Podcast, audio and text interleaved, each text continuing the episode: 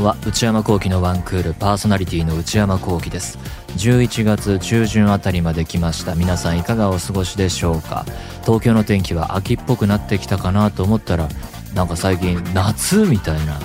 夏なのか今日みたいな暑い日があったりして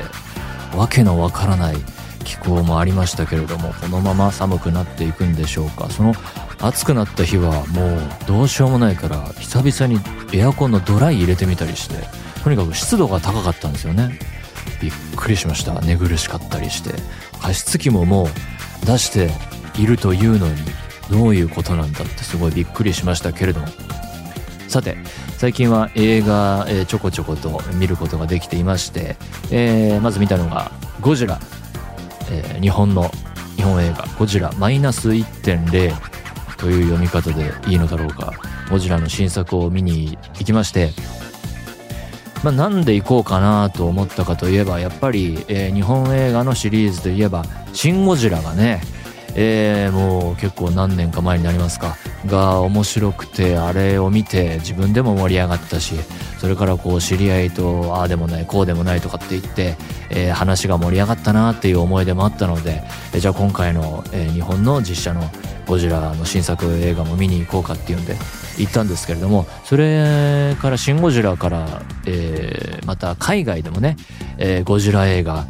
とかシリーズもの作られていってそれを見てって好きなやつもね中にはあったので、えー、じゃあ今回日本はどんな映画なのかっていうんでゴジラを見に行ってきたんですけれども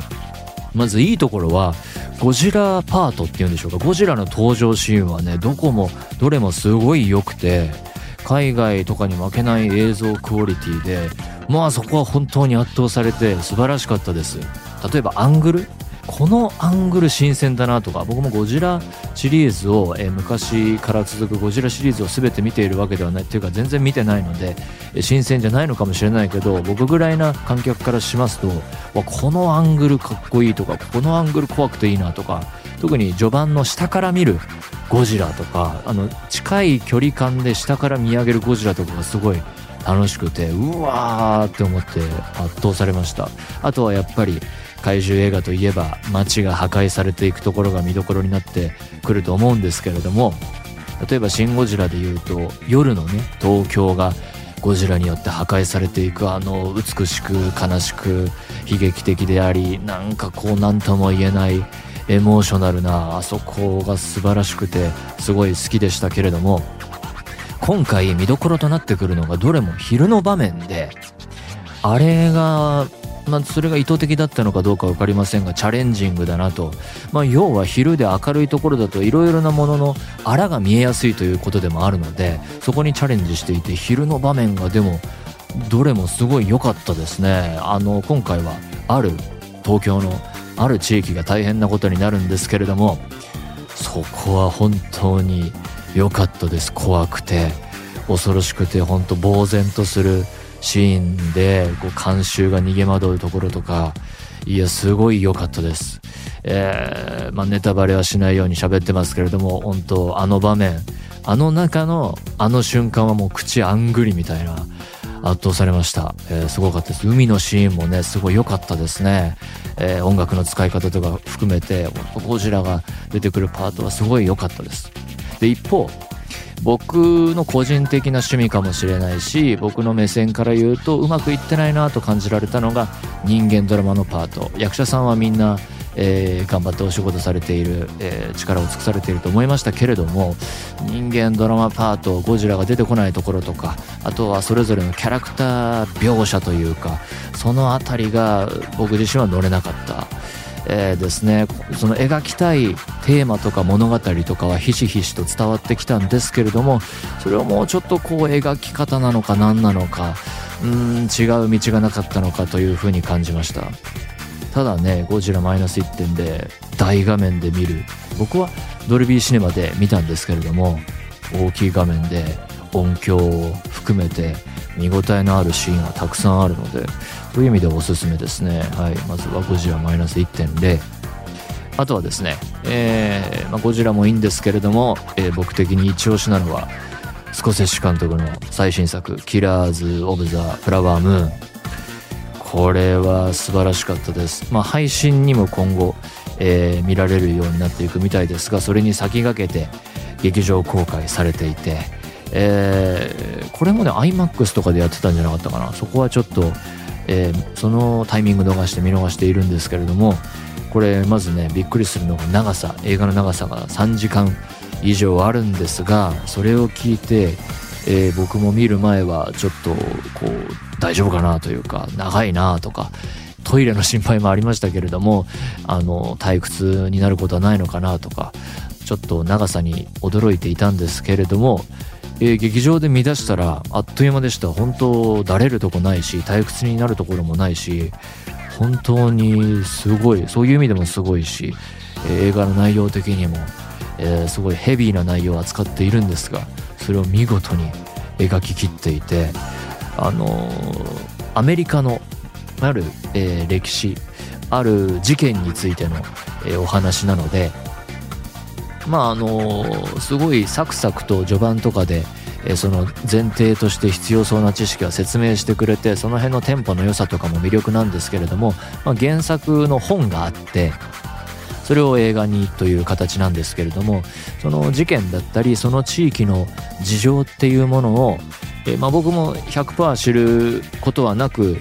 劇場に行ったんですけれどもある程度前提知識があると、えー、隅々まで理解できるという意味では、えー、あの地域がどういう成り立ちであそこに暮らす人々がどういう経緯でそこに来て、えー、どういう産業でっていうところを知ってどういうシステムであの地域の社会が動いていたのかっていうところを頭に入れとくとより理解がスムーズにいくかなと思うので、まあ、ネタバレ動向っていうタイプの映画ではないので。えー、前提知識を多少こう調べた上でいくとさらに面白いのかなと思いました、えー、まあ、キラーズ・オブ・ザ・フラワームーンこれは本当にすごかったですね、えー、見るべき映画だと思います。ということで、え最近はこういう映画を見ました。内山昂輝の1クールスタートです。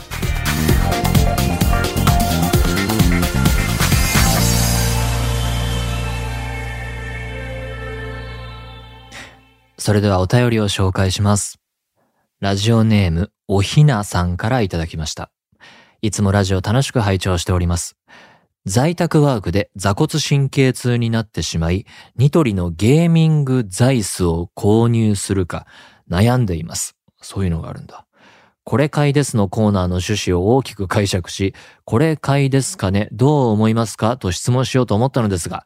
内山さんをはじめ、ラジオリスナーの皆様がもし愛用されていたらと思い、そのリアルな声を聞きたくメールしました。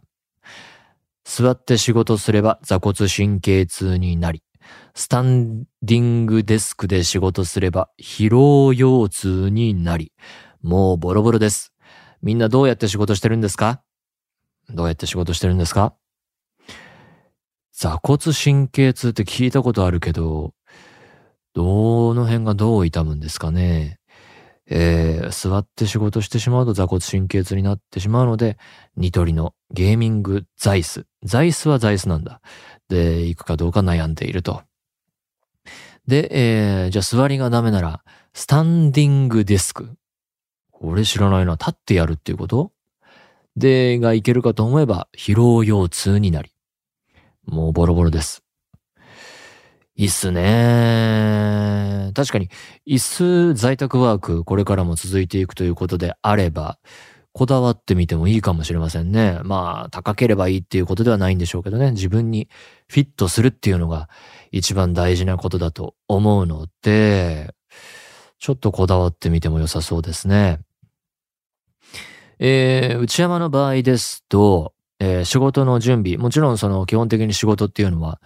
どっか行かないと成立しないので、スタジオに行って、どこどこ行って、えー、声を取るっていうことなので、その場合は、まあでもそっちでも座り仕事はあるか。座ってやることもありますね。えー、椅子は様々ですね、スタジオによって。なんかこう、ワークチェア的な、えー、のもあれば、なんか普通の椅子だなっていうところもあるし、まあ、音が鳴らないようにしてるっていうのは共通してそういう仕様になってると思うんですが、スタジオによって椅子は様々ですね。まあ、立って声出すことが、まあ、メインですけれども。まあ、一方で、家で、えー、仕事の準備をするっていうことはあるので、えー、アニメのアフレコ用の映像を見て、台本見て、みたいなこう、にらめっこして、ああでもない、こうでもないとかって考えたり、あとはゲームの資料とかね、えー、パソコンで見てっていうことがあるので、座り仕事はそういう意味ではありますね。えー、インタビュー受けたらその原稿を、えー、送ってきてもらったやつをちょっと直したりとか、修正入れたりとか、あとこう、コメントを発表するから書いてくれっていうやつをパソコンで打ったりだとかってことはあるので、座り仕事はありますけれども、特になんか、ワークチェア的なものはないので、至って普通の食事するのと同じ椅子で、机でやってますけどね。でもやっぱり、あの、まあ、僕の場合は、その、在宅で全てが進むわけではないので、そんなにっていう感じでしたけれども、なんか、まあ、座り仕事もあるし、仕事の準備含め、ワークチェア的な、ものがあっても、今後、体のためにもいいのかなって思っているので、買うかもしれないですね。だから、椅子何か、まあ、やっぱお店行って座って確かめるのは前提にした方がいいと思いますけれども、何か自分の体に合うものがあれば、椅子はお金かけても良いのかなと僕も思っています。ということで、何でもいいので送ってみてください。皆様からのお便り引き続きお待ちしております。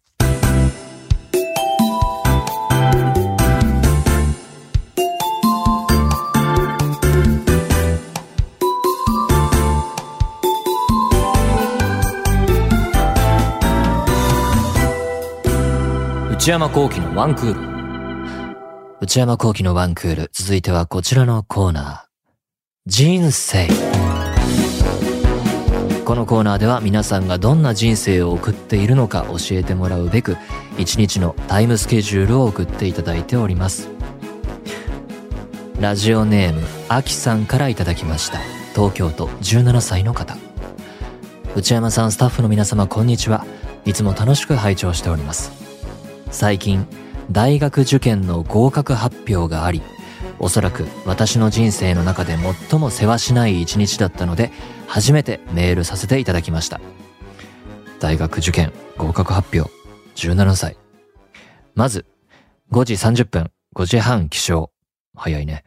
私は最近朝国語辞典を読み比べることにハマっていてへえ気づいたら1時間以上経ってしまいます。そんなに。名教や大辞林は、辞典の種類ね、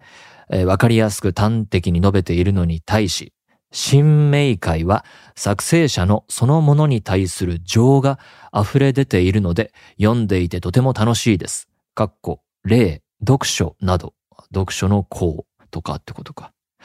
朝食やニュースなどを見て、10時30分、ネットの接続や合否発表のサイトを開く準備。合格発表はネットで見るんですね。11時、合否発表。かっこ、早くから準備していてもなかなか繋がらず、アクセス集中してるのかな ?5 分ほどしてようやく繋がりました。合格発表後、11時30分、塾の先生や小中学校の担任の先生へ連絡。あ、そこまで、ええー。12時30分、高校へ到着し報告。合格したんですね。私は総合型で受験したため、高校生活を通して行ってきた研究を発表するプレゼン資料を共に制作してくれた物理の先生。あそういうのを受験で使ったと。え面接練習をしてくれた国語の先生に報告し、3人で号泣。ああ、なるほど。本当に先生や環境に恵まれたなと感じました。友人にも報告した後、15時30分帰宅。そして留学していたニュージーランドのホストファミリーとバディにも電話し報告。17時、地元の友達3人と半年ぶりに、半年、半年ぶりに会い、夕食を食べ、カラオケへ。微笑ましい流れですね。え、かっこ友達は大学付属の高校に通っていたり、推薦での留学が決まっていたりして、進路が早く決まっていた組だったので、そうだね。この時期より、最近のこの時期より早く決まってたってことか。えー、組だったので、4人全員で集まることができました。めでたしめでたしって感じですね。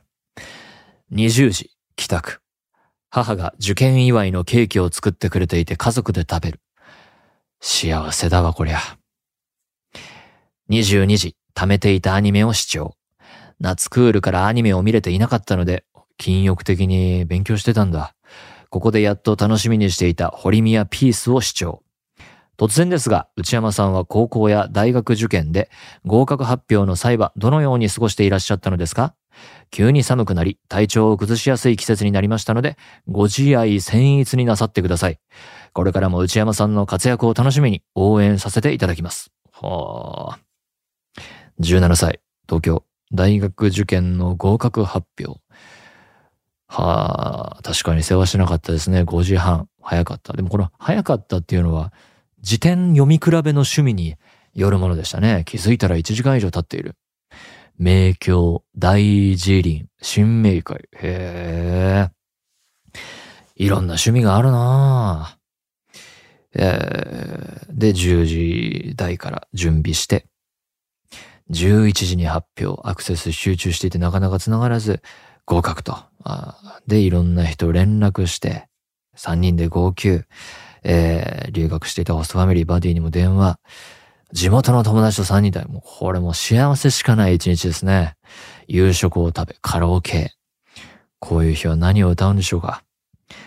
えー、友達もみんな決まっていると。その辺ね、あのー、最後の最後まで、えー、時間かけて受験する人もいるから、タイミング合わないと、こう、喜びとか、その、分かち合うとかも難しかったりするから、そその面でもラッキーでしたね、そのあたり。で、帰ったら、母が受験祝いのケーキ。もう、ハッピーハッピーですよ。アニメも見れて。なるほど、なるほど。で、大学へと。そういう流れですね。で、えー、質問が書いてあります。高校や大学受験で合格発表の際はどのように過ごしていらっしゃったのですか？えー、高校受験は、えー、僕はネットで発表とかじゃなく学校まで見に行く古典的なタイプだったので、掲示板にね、番号が紙で貼られていて、あるかなないかなっていうもうほんとベタなやつだったんですけれども、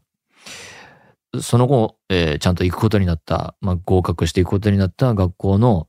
入り口というか入り方がちょっと変わっていて、大学もくっついてるところだったので、同じ敷地内に。広い全体の入り口から高校までが、そのルートが長い、本当にずっと長い一本道で、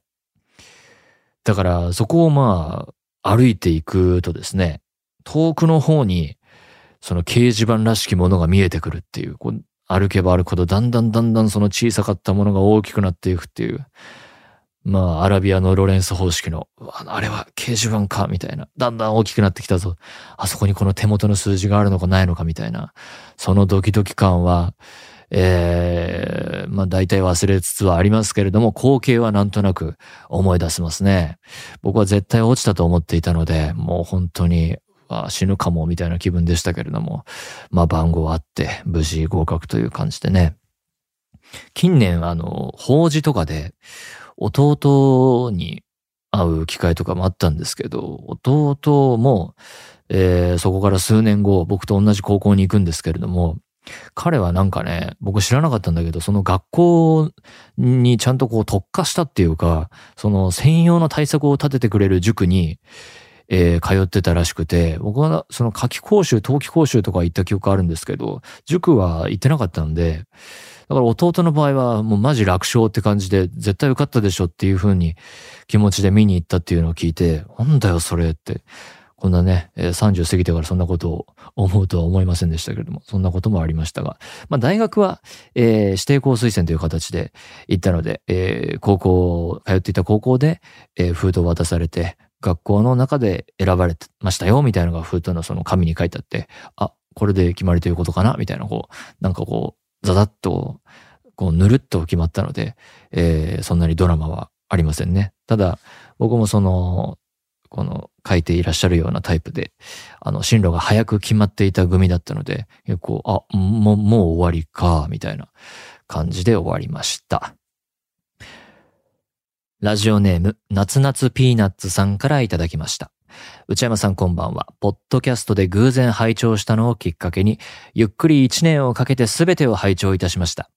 途中で声優さんだと知り、こんなにも淡々と話をする方がと失礼ではございますが、とても驚いたのを覚えています。ああ、そうか。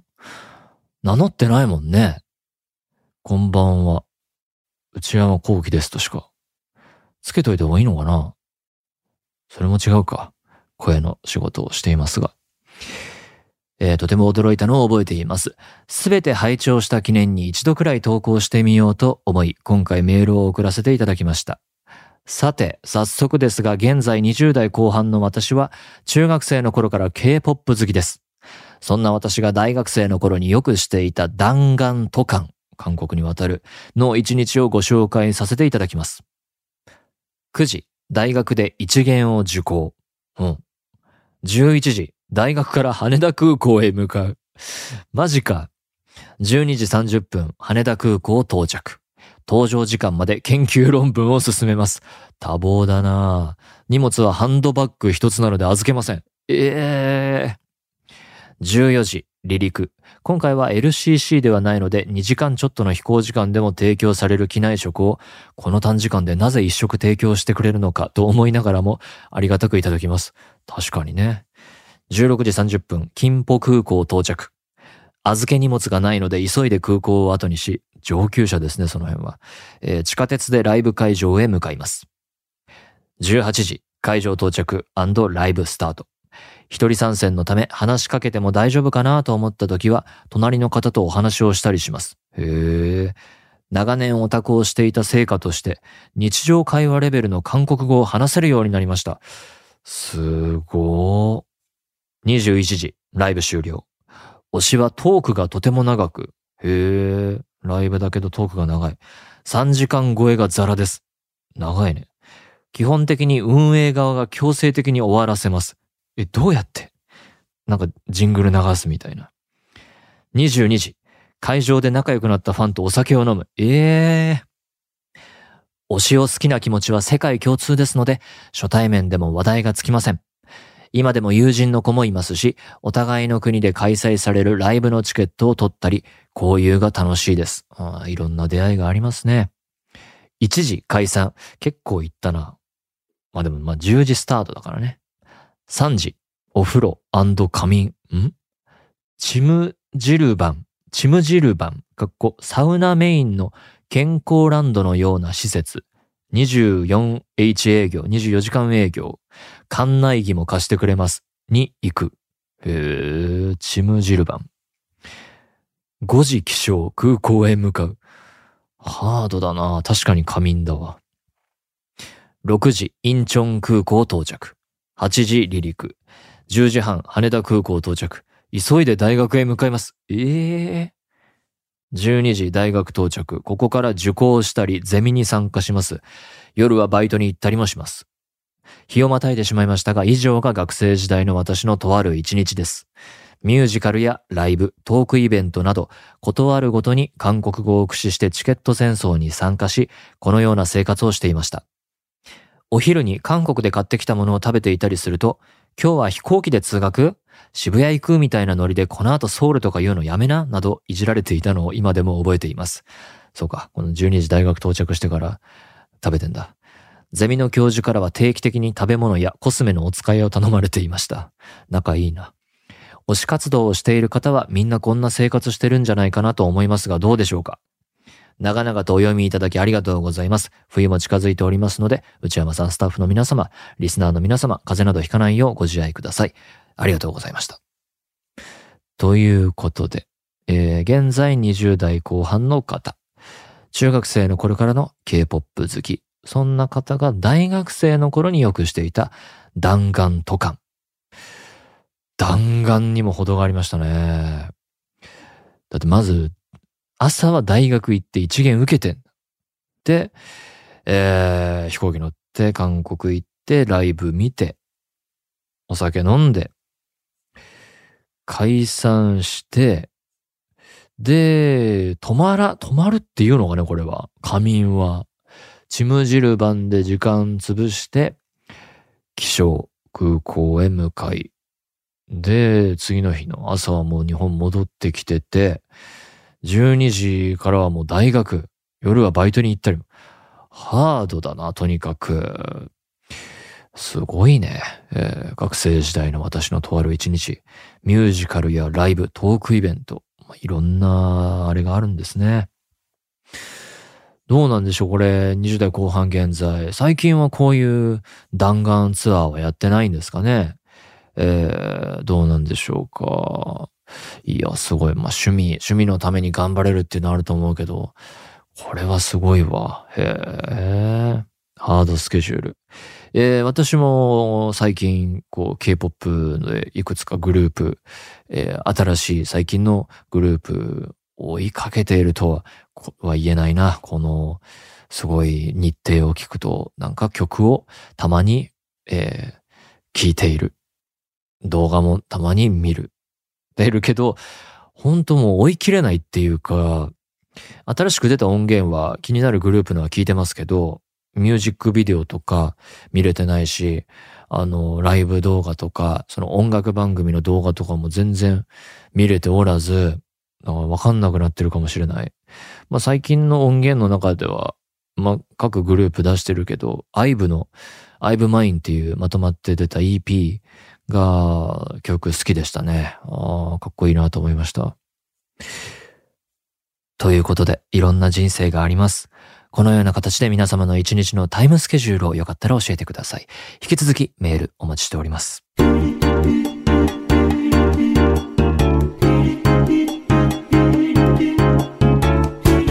内山幸喜のワンクール。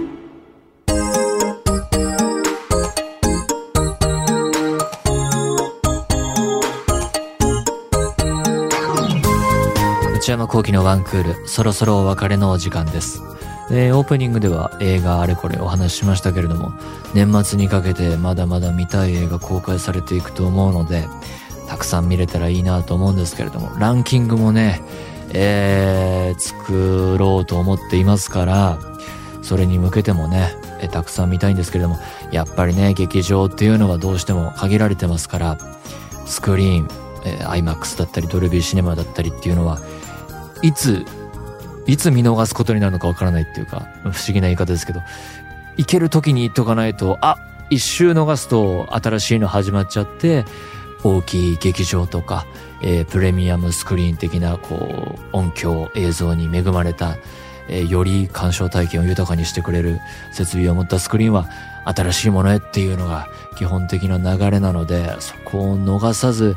かつ取りこぼしのないように上映終わりそうな映画も取りこぼしもなくて、スケジューリングが案外難しい趣味だったりします。番組では皆様からのメールを募集しています。すべてのメールの宛先は one.joqr.net one.joqr.net 懸命にコーナー名を書いて送ってください。そして、内山幸喜オフィシャルノート内山幸喜の踊り場更新は終了いたしましたがこれまでに更新した記事は11月30日までご購入いただくことが可能です。詳しくはノートの方をご確認ください。よろしくお願いします。番組公式 X アカウントはアットマーク ONE アンダーバー JOQR です。こちらもぜひチェックしてみてください。この番組はポッドキャストと YouTube でも配信中です。ポッドキャストはポッドキャスト QR、Spotify、Amazon Music など、YouTube は文化放送エクステンドの公式チャンネルで配信しています。更新は火曜日夕方の予定です。それではまた来週。さようなら。